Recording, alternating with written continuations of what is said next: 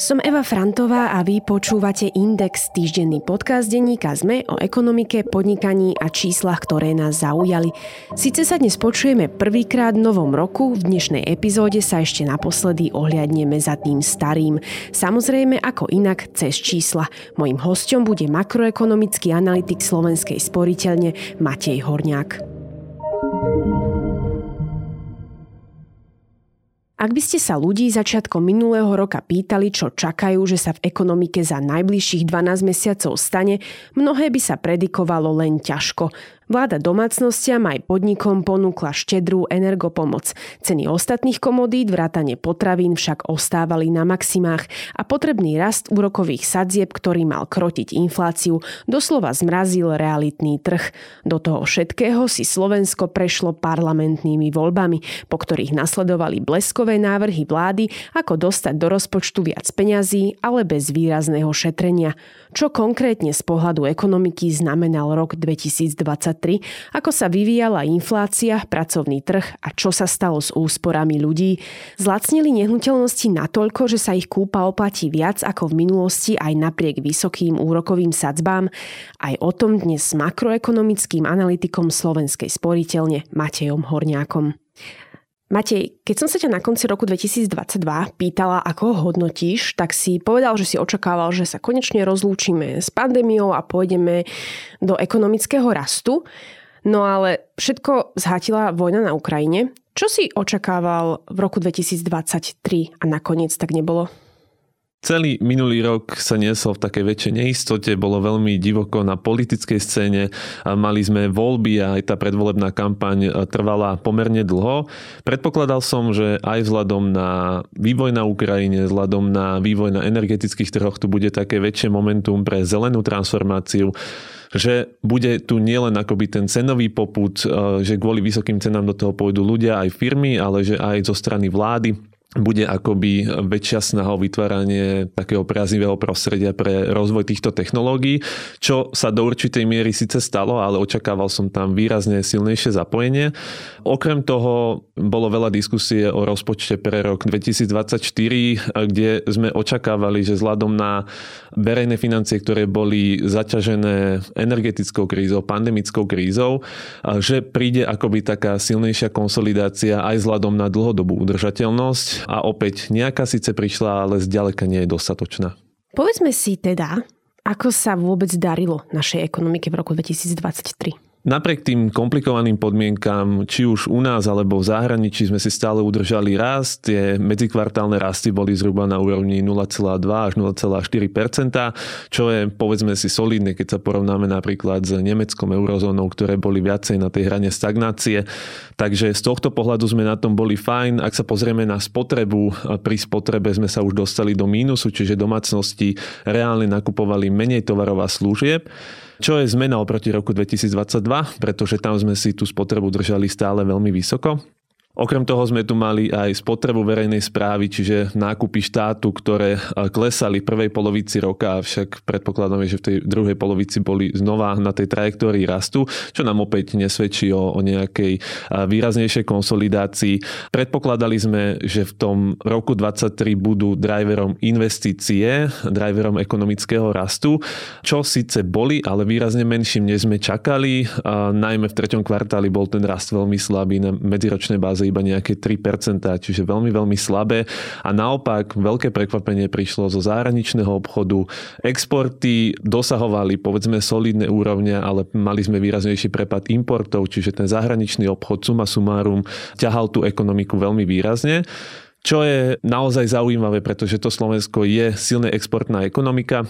A vzhľadom na to spomalenie, ktoré sme si už spomenuli v zahraničí, e, by sme mohli predpokladať, že sa to u nás prejaví výraznejšie, ale zdá sa, že slovenské automobilky veľmi dobre odolávali a darilo sa im vyvážať do zahraničia, pretože ten záujem tam stále bol. Aj v roku 2023 sme ale bojovali s infláciou a tá nám začala na nejakých 15% a končila, ja mám pocit, že na nejakých 7, ale možno ma aj opravíš. Čo ju najviac ťahalo hore minulý rok? My sme dosiahli vrchol inflácie teda vo februári minulého roka na úrovni 15,4%, odtedy teda dochádzalo k výraznejšiemu poklesu. Je dôležité ale povedať, že ten najvýraznejší dôvod bola rastúca báza minulého roka. To znamená, že v to nám vysvetlí. predchádzajúcom roku výrazne narast, rastli ceny aj medzimesačne.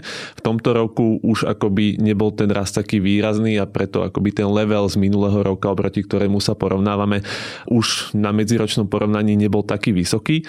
Takým najvýraznejším faktorom, ktorý ťahal ceny nahor alebo infláciu nahor boli jednoznačne potraviny. Slovensko je špecifické tým, že máme vysokú váhu potravín v spotrebnom koši keď si zoberieme napríklad potraviny aj energie, je to asi polovica spotrebného koša, v eurozóne je to asi len e, necelá tretina, ak sa dobre pamätám. Čiže u nás akoby ten vplyv rastúcich cien potravín je vyšší. Zároveň ale treba povedať, že na Slovensku aj ceny potravín rastli výraznejšie než v ostatných krajinách. O tom, prečo to tak je, sa viedlo mnoho diskusí. Napríklad IFP prinieslo analýzu, kde hovorili o tom, že na Slovensku jeme viacej spracovaných potravín potravín, čiže konzervy, syry, e, dusené, sušené meso a tak ďalej. Zatiaľ čo iné krajiny, napríklad niektoré e, južanské, majú viacej akoby tých sezónnych potravín, kde nie je potreba až toľko spracovávať. Čiže aj ten spotrebiteľský kôž je iný a potom aj tie dopady na spotrebiteľov sú o niečo nižšie. Okrem toho sme na Slovensku mohli vidieť rýchlejší rast vstupných nákladov do polnohospodárskej výroby a zároveň sa hovorí aj o tom, alebo čísla nám naznačujú, že aj produktivita v slovenskom tom potravinárskom priemysle je o niečo nižšia, alebo teda polnohospodárstve je o niečo nižšia než na západe a to všetko nám vstupuje do cien potravín. Ďalší dôležitý faktor boli ceny energii, ten príspevok bol síce citeľný do inflácie, ale neporovnateľný oproti iným krajinám. Čo sa týka domácnosti, ak sa pozrieme na firmy, tie boli tomu cenovému šoku vystavené výrazne viac, čo nám tlačilo aj ceny všetkých ostatných tovarov a služieb smerom nahor, pretože energie sú dôležitým vstupom pre firmy a teda keďže um, ten šok inflačný prichádzal z energií, každá firma musí kúriť, každá musí svietiť, čiže každá bola do určitej miery tomu šoku vystavená. Aj preto sme mohli vidieť, že vlastne tá inflácia bola tak akoby široko rozkročená, ak to tak povieme, tlačená mnohými, mnohými položkami. Ako jeden z dôvodov potravinovej inflácie si spomenul, že na Slovensku nakupujeme aj veľa teda spracovaných potravín. To ale asi nemôže byť špecifické len pre našu krajinu. Čo napríklad okolité štáty? Je to špecifické, alebo vidíme to viacej aj v okolitých krajinách, vlastne také ten, povedzme, že východná časť Európy, kde je tých spracovaných potravín viacej a práve také tie južanské a západné krajiny, kde je zase viacej tých druhých, tých sezónnych potravín, ale teda treba povedať, že je to jeden z faktorov, hej, že tam, je tam toho oveľa viacej. Ty si hovoril, že v roku 2022 tá inflácia stúpala dosť prudko aj medzimesačne a že v roku 2023 to už tak nebolo. Ten e, Rok 2022 bol špecifický aj v tom, že bolo ťažké trafiť, ako sa tá inflácia bude vyvíjať. Bolo to už tentokrát jednoduchšie? Bolo to jednoduchšie v tom, že sme v roku 2023 vedeli, že pôjdeme smerom nadol, aj vzhľadom na ten bazický efekt, o ktorom som ti hovoril. Taktiež, ak sa pozrieme na rozpetie odhadov napríklad komerčných bank, to rozpetie bolo výrazne menšie než v roku 2022, takže tá neistota tam nebola až taká veľká, ale samozrejme a nevedeli sme, ako veľmi sa do cien pre spotrebiteľov budú prelievať tie zmeny, respektíve poklesy cien na komoditných trhoch, napríklad pri cenách potravín. Sme na Slovensku, čo sa týka inflácie, výnimočný, ak sa napríklad porovnáme so zvyškom eurozóny. A teraz si myslím, že či ju máme vyššiu, alebo práve naopak by to mohlo byť aj horšie. Na Slovensku sme mali vrchol inflácie, ako sme už povedali, vo februári minulého roka, keď sme dosiahli tých 15%, poklesli sme až na zhruba 7% v novembri. V eurozóne bol ten pokles 8,5% na 2,4%, čiže v percentuálnych bodoch bol ten pokles veľmi podobný, ale teda vidíme, že tie levely za eurozónu sú výrazne nižšie. Do veľkej miery tam zohrala rolu aj regulácia cien energii, čiže akým spôsobom štáty upravovali ceny energii. Okrem toho na Slovensku, ako sme povedali, objektívne rast rástli ceny potravín rýchlejšie, čiže to nám ten level potlačilo nahor. Napríklad ale vplývala aj úroveň závislosti na ruských energiách, sebestačnosť krajiny, alebo napríklad aj opatrenia vlády, ako veľmi, povedzme, napríklad znižovali DPH na potraviny alebo na iné položky, alebo ako veľmi pomáhali firmám, či bola tá pomoc časná, či bola dostatočne veľká. To sú všetko faktory, ktoré tu zohrávali významnú rolu. Ako na infláciu reagovali platy? Dochádzalo k ich zvýšeniu? Je prirodzené, že zamestnanci v takomto prostredí, v akom sa teraz pohybujeme, žiadajú zvyšovanie miest, keďže už niekoľko kvartálov dochádza k poklesu reálnych miest, to znamená, že klesá kúpy schopnosť obyvateľstva. Čiže to, čo si viem kúpiť z toho, čo dostanem, hej? Presne tak. Mzdy v prvej polovici minulého roka rástli takmer dvojciferným tempom. V niektorých kvartáloch to bolo takmer 10% medziročne, čiže naozaj solidné čísla. V treťom kvartáli minulého roka to jemne zvolnilo približne k 8 tu je ale dôležité povedať aj taký ten presah na infláciu. Pretože ak bude dochádzať k tomu, že firmy budú zvyšovať mzdy výrazne rýchlejším tempom, než rastie produktivita práce, čiže to, čo zamestnanci reálne dokážu vyprodukovať, oni tieto náklady musia nejako pokryť a prirodzene ich budú pokrývať tým, že ich premietnú do konečných cien svojich výrobkov a služieb. Čiže napokon ak budú mzdy rásť veľmi rýchlo, akoby odtrhnuté od tých naozaj základných ekonomických veličín, majú potenciál potlačiť tú infláciu nahor. A to nie je tá inflačná špirála? Takto si ju mám predstaviť? Môžeme si ju takto predstaviť, môžeme ju nazvať aj mzdovo inflačná špirála, keď naozaj ten nárast cien je drivovaný tým, že e, firmy vyplácajú vyššie mzdy a keďže rastú ceny, zamestnanci ďalej žiadajú nárast miest a preto firmy opäť musia zvýšiť ceny a tak ďalej. Tá inflácia je ale základným požieračom úspor ľudí, keď ich majú napríklad na nejakých sporiacich účtoch alebo ja nebodaj doma niekde v skrinke. V Slovenskej sporiteľni ste dávali dokopy index finančného zdravia a z neho vyplynulo, že v miere úspor, ktoré dokážeme tvoriť z našich disponibilných príjmov, patríme ako krajina do poslednej tretiny. Čo to znamená v časoch, ktoré sme v roku 2023 žili? Vedeli si ľudia, čo to pošetriť? My sme mali aj taký zaujímavý prieskum, kde sme sa ľudí pýtali na to, ako sa zmenila ich finančná situácia za posledné 2-3 roky. A ukázalo sa, že 23% ľudí označilo, že sa ich situácia zlepšila, 42% ľudí označilo, že ich situácia ostala rovnaká a asi 35% ľudí, čiže povedzme tretina ľudí povedala, že ich finančná situácia sa zhoršila. Tu je tiež zaujímavé pozrieť sa na to, ako je to rozložené medzi jednotlivými kategóriami, pretože ten dopad na jednotlivé vekové kategórie nie je rovnaký. Napríklad e, také výraznejšie zhoršenie označovali dôchodcovia, kde môžeme časť toho prisúdiť o neskorenej valorizácii, pretože im sa dôchodky upravujú o infláciu, ale vždy s nejakým oneskorením. Čiže áno, je možné, že nejakú časť roka majú akoby zhoršenú finančnú situáciu oproti tomu, na čo boli v minulosti zvyknutí. A naopak najmenší zásah sme mohli vidieť u ľudí od 15 do 34 rokov, čo sú Napríklad teda tí mladí ľudia, ktorí povedzme odídu z domu a osamostatnia sa idú zo štúdia na vysokú školu, kde prirodzene dôjde k výraznému nárastu mzdy a ich finančná situácia sa teda samozrejme zlepší. Okrem toho tie prvé roky kariéry sú často spojené s výrazným rastom miest a preto tí mladí ľudia často práve pociťujú v tomto veku e, zlepšenie finančnej situácie.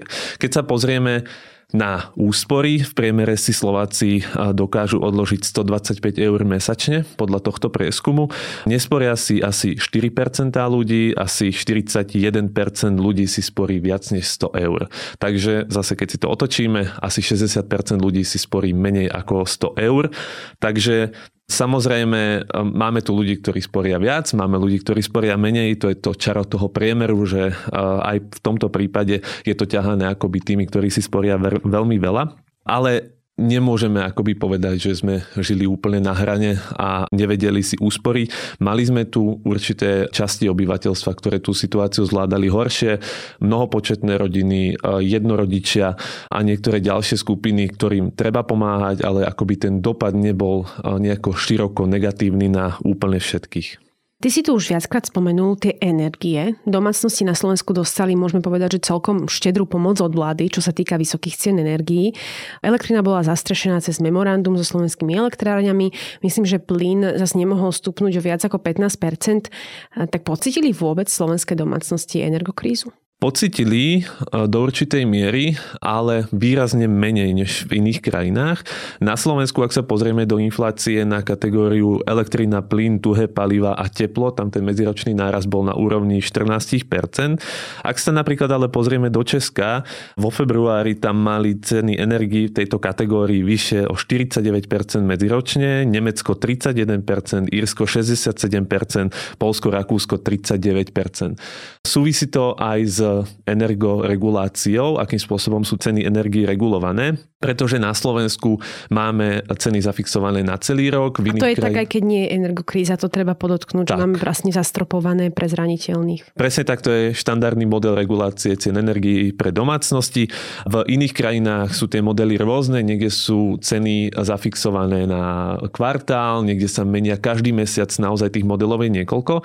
Preto aj môžeme v súčasnosti vidieť, eh, že v niektorých krajinách eh, vidíme, že v posledných mesiacoch došlo k medziročnému poklesu cien energií o 50%, 60% a podobne, čo sa môže stať, pretože ceny na trhoch výrazne klesajú a preto aj ceny pre spotrebiteľov v týchto krajinách na tento vývoj reagujú. Tu je ale dôležité povedať, že je to takéto čaro percent. My platíme o nejakých 15% navyše a platíme za elektrínu 60 eur za megawatt. V iných krajinách možno poklesli o 50%, ale išli z 200 na 100. Takže treba sa pozerať v tomto prípade aj na tú nominálnu hodnotu, nielen percentuálnu zmenu. Podniky tiež mohli požiadať o kompenzácie z rôznych druhov schém. Mnohé ešte začiatkom roka, ja si to pamätám, dosť e, kričali, že nedokážu drahé energie utiahnuť, hrozili zatváraním alebo teda nejakým pozastavovaním výroby, znižovaním výroby. Aká je nakoniec realita? Trpeli energeticky náročné odvetvia. Videli sme aj nejaké odstávky, videli sme niektoré zatvorené podniky, chemický priemysel, výroba, spracovanie kovov, všade tam, kde je potreba veľmi veľa energie, tepla, elektriny, čohokoľvek. Je dôležité povedať si, že pomoc vlády na Slovensku bola pomalá. Bohužiaľ, e, nastavené limity, ktoré e, boli stanovené ako stropy pre pomoc, e, boli príliš vysoké. Takže tá pomoc akoby nebola až taká účinná ako v iných krajinách. Niektoré podniky to zasiahlo, výraznejšie zatvorili výrobu, ale nejaké masové zatváranie v priemysle sme nevideli. Skôr než tie zvýšené ceny energií trápia podniky aktuálne, tie podmienky v ekonomikách, ktoré vládnu, ten dopyt je pod tlakom, či už zahraničný, ale aj ten domáci. Ak sa pozrieme na štruktúru slovenskej priemyselnej produkcie za posledné mesiace, bola naozaj ťahaná najmä automobilkami. Tie ostatné odvetvia sú poklese, takže oni cítia, že ten dopyt oslabuje. Samozrejme do toho tu máme zamestnancov, ktorí žiadajú náraz miest, pretože máme zvýšenú infláciu. Niekoľko kvartálov znášali teda spomínaný pokles reálnych miest, čo nám napokon vedie k tomu, čo nám ukázali aj mesačné dáta zo záveru minulého roka, že v podnikoch postupne dochádza k rastu reálnych miest, čiže podniky akoby stíhajú s tou infláciou, ale zároveň dochádza k miernemu znižovaniu zamestnanosti. Môžeme si z toho odvodiť to, že podniky idú skôr do toho toho, že radšej zo pár ľudí prepustia a tým ostatným potom pomôžu dohnať tú infláciu. Ty si už uh, plynulo prešiel k tomu pracovnému trhu, k zamestnanosti. To bola tiež obrovská téma v roku 2023 a hlavne koncom roka, keď odrazu naozaj, že húfne začali ľudia odchádzať do predčasného dôchodku aj pobočky sociálnych poisťovní museli kvôli tomu predložovať otváracie hodiny a nevedeli teda, že kam skôr.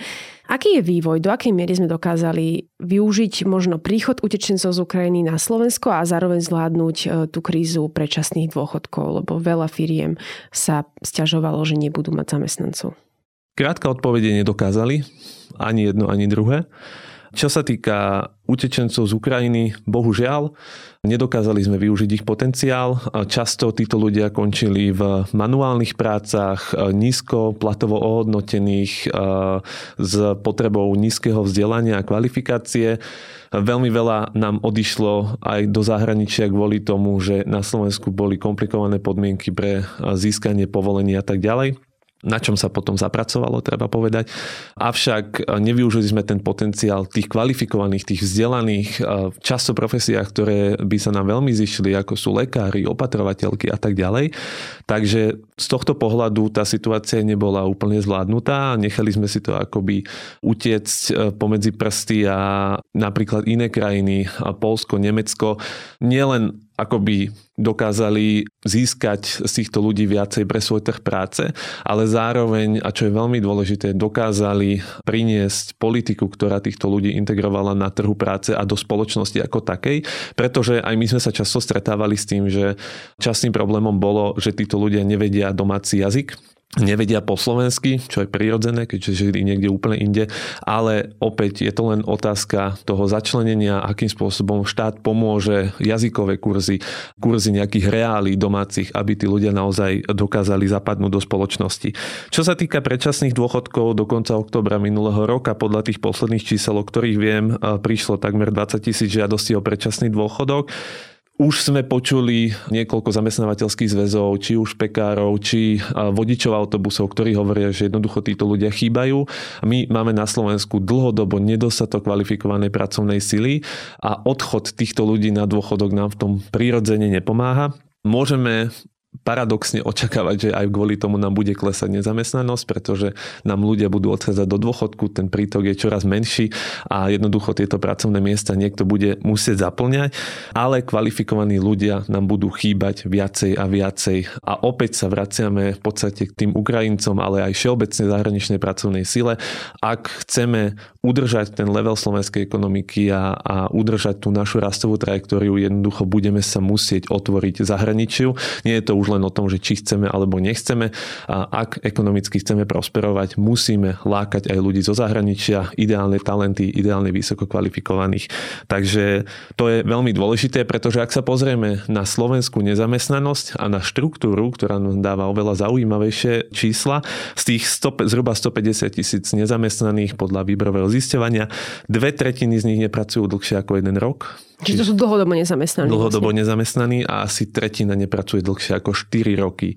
Čiže 50 tisíc ľudí zo 150 tisíc je bez práce viac než 4 roky, čo je obdobie, ktoré už znamená akúkoľvek alebo e, úplnú stratu zvykov, pracovných návykov, zručností, schopností aj toho, čo ten človek vedel, pretože po 4 rokoch už je to veľmi ťažké navrátiť sa. Čiže to bude znamenať, a aj to znamená pre firmy zvýšené náklady na hajrovanie ľudí, na začlenovanie a nielen akoby na ten proces hľadania, ale aj na ten proces začlenenia do tej firmy.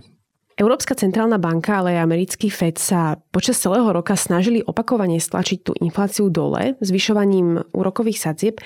Nakoľko to pomohlo?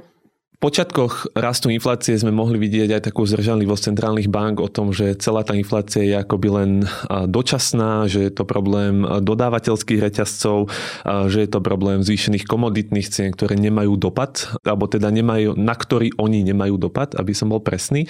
Čo princípe sedí postupne, ale treba povedať, že tým, že to trvalo pomerne dlho, tak sa nám to začalo prelievať aj do tej strany opačnej, do tej dopytovej strany a do tej strany toho rastu miest, ako sme si už povedali a preto centrálne banky začali zasahovať a začali prirodzene brzdiť ekonomickú aktivitu zvyšovaním sadzieb, čo je v zásade jeden z takých najosvedčenejších kanálov, ktoré oni majú, ako tú infláciu skrotiť.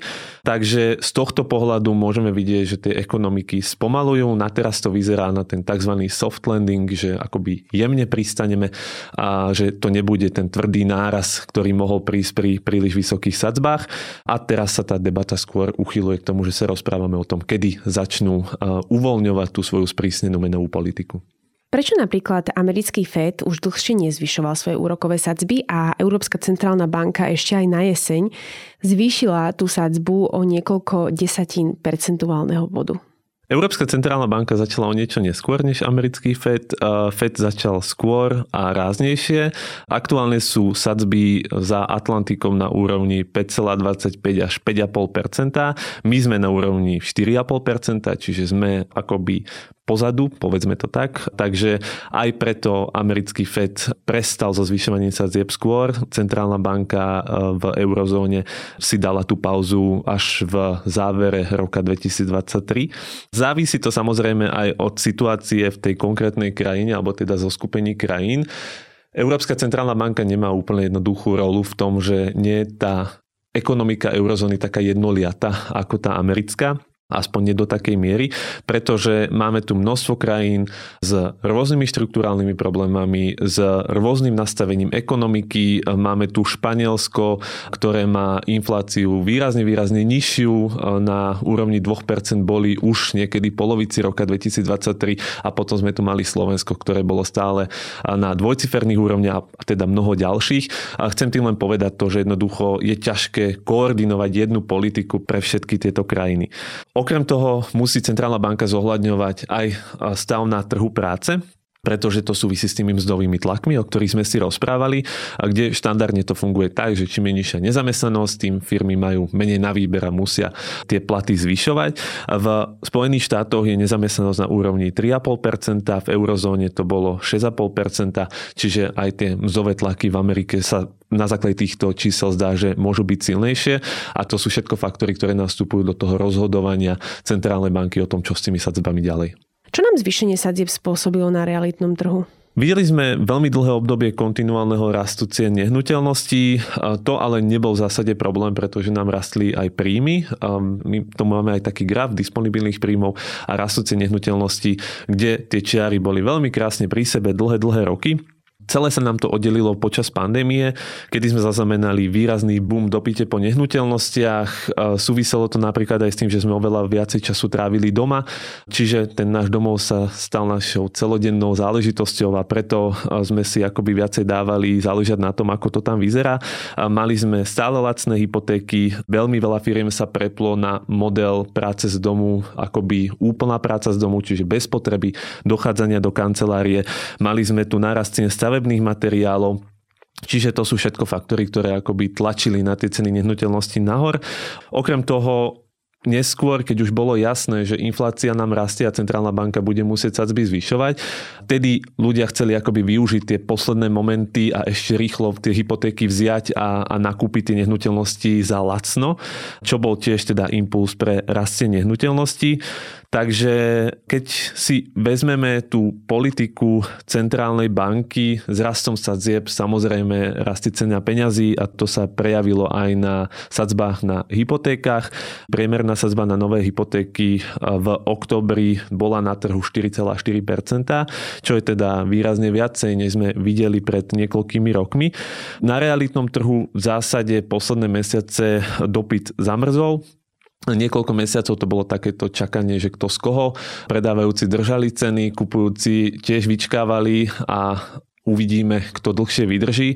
Zdá sa teda, že v tomto momente vyhrávajú kupujúci, tie ceny nám postupne klesajú už niekoľko kvartálov, avšak berieme to skôr ako nejakú prechodnú záležitosť, pretože tie faktory skôr z toho stredného a dlhodobejšieho hľadiska vytvárajú predpoklady na rast cien nehnuteľností. Dá sa to dať na nejaké misky váh, vyššie ceny bytov kedysi a teda nižšia úroková sadzba a naopak nižšie ceny dnes a vyššia úroková sadzba. Keby človek chcel vedieť, kedy celkovo vyšla kúpa bytu lacnejšie. Je to asi individuálne, závisí to od poklesu cien tej nehnuteľnosti, o ktorú máme záujem, ale keď si vezmeme napríklad nejaký dvojizbový byt, ktorý išiel z 200 tisíc na 160, povedzme, tak e, tam je úspora značná, čiže viem si predstaviť, že pri množstve nehnuteľnosti to vychádza napokon teraz lacnejšie. Je niečo také, čo si v roku 2023 vôbec nečakal? Je niekoľko takých udalostí, ktoré ma prekvapili, či už na tú pozitívnu alebo negatívnu stranu. Na negatívnu stranu ma prekvapilo zníženie ratingu, ktoré bolo Slovenska. veľmi, áno, ktoré bolo veľmi rýchle. Agentúra Fitch zareagovala veľmi svižne na ten vývoj na Slovensku. Ďalšia negatívna udalosť, ktorá ma negatívne prekvapila, boli výsledky slovenských žiakov v testoch PISA, kde opäť sa nám zhoršili výsledky, opäť sa ukázalo, že čítanie s porozumením napríklad je pre slovenských žiakov problémom, čo je ešte alarmujúcejšie, že je to práve v tejto dobe, kedy sa to kritické myslenie a, a premýšľanie nad tým, čo čítam, stáva čoraz dôležitejšie. No a na tú pozitívnu stranu, aby som teda nebol príliš negatívny, ma prekvapil pozitívne ten objem investícií, ktorý v tomto roku na Slovensko pritiekol. Oznámila sa teda nová baterkáreň, oznámilo sa množstvo investícií vo veľmi perspektívnom odvetví výroby tepelných čerpadiel, čiže vzniká nám tu také podhubie, ktoré má potenciál vytvoriť predpoklady na to, aby Slovensko zvládlo to obdobie zelenej transformácie. Matej, keď som sa ťa na konci roku 2022 pýtala, čo si z neho berieš, tak si povedal, že aj poučením vlastne celkovo pre aj celú Európsku úniu je, že by sme nemali byť závislí len na jednom zdroji, či už hovoríme o energetike, ale aj iných oblastiach. A tiež si spomínal dobrosrdečnosť ľudí, že ťa prekvapilo, ako aktívne pomáhali Slováci po vypuknutí vojny na Ukrajine, ale aj iné krajiny. Čo pekné si berieš z roku 2023? Mrzí ma, že nemôžem akoby pokračovať v tej odpovedi, ktorú som ti povedal aj minulý rok, že mám pocit, že tá atmosféra spoločnosti sa veľmi zmenila a spoločnosť je výrazne, výrazne polarizovaná, rozdelená na tábory a akoby taká tá súdržnosť, ktorú sme mohli vidieť po pandémii, po začatí vojny na Ukrajine, už je bohužiaľ dávno preč.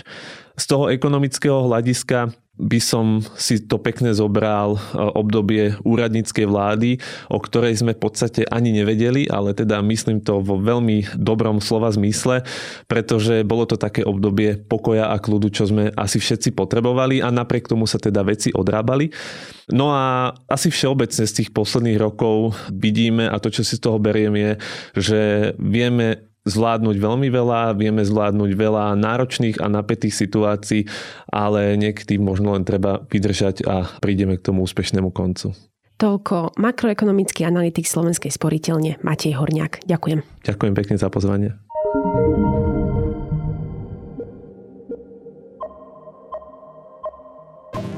Počúvali ste Index, ekonomický podcast denníka ZME, ktorý každý týždeň vo štvrtok nájdete vo všetkých podcastových aplikáciách, ale aj na webe denníka ZME.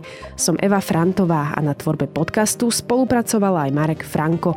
Ak by ste mi chceli poslať vaše námety alebo ste v podcaste našli chybu, pokojne sa mi ozvite na podcast index zavinačsme.sk. To je na dnes všetko, počujeme sa opäť o týždeň.